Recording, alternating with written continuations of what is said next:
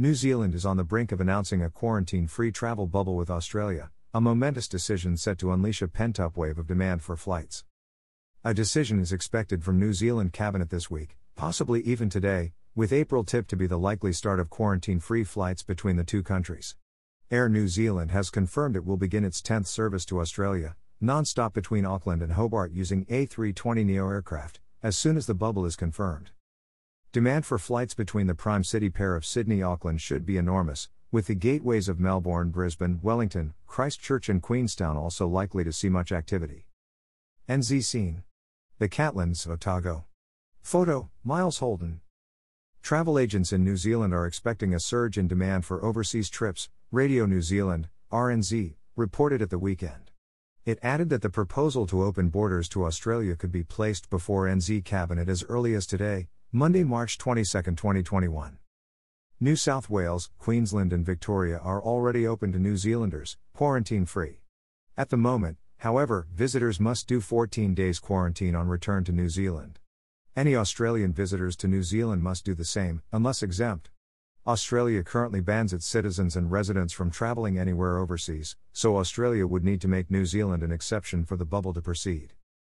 RNZ quoted House of Travel's Chief Operating Officer, Brent Thomas, saying that Kiwis who normally might head farther afield would grab the opportunity to visit Australia, having been 12 months now without actually getting away.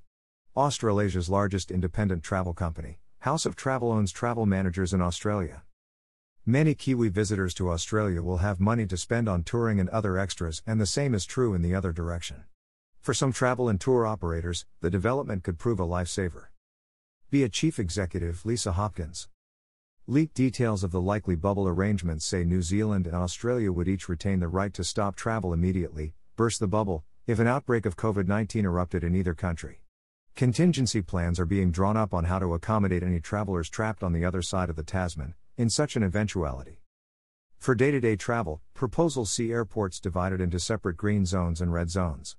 The green zones will be dedicated to quarantine-free travel between Australia and New Zealand, while red zones will handle travelers from other countries who need to quarantine. NZ COVID-19 Recovery Minister Chris Hipkins told NZ Parliament on Friday that Auckland Airport would need 10 days to prepare for launch of the bubble. Airlines are reported to require 3 weeks' notice to gear up to launch full trans-Tasman services.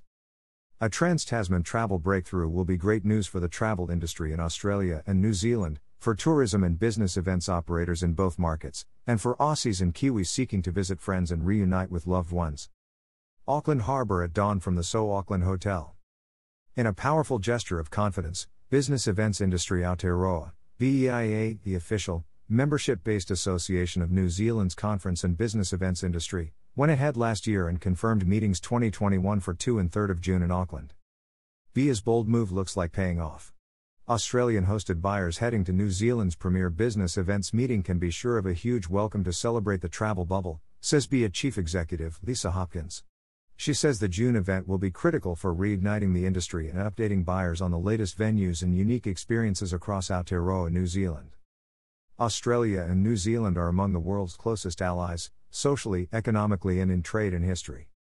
For the whole calendar year 2019, disregarding the COVID-distorted year 2020, New Zealand continued to be the leading destination country for Australians travelling overseas, with nearly 1.5 million trips.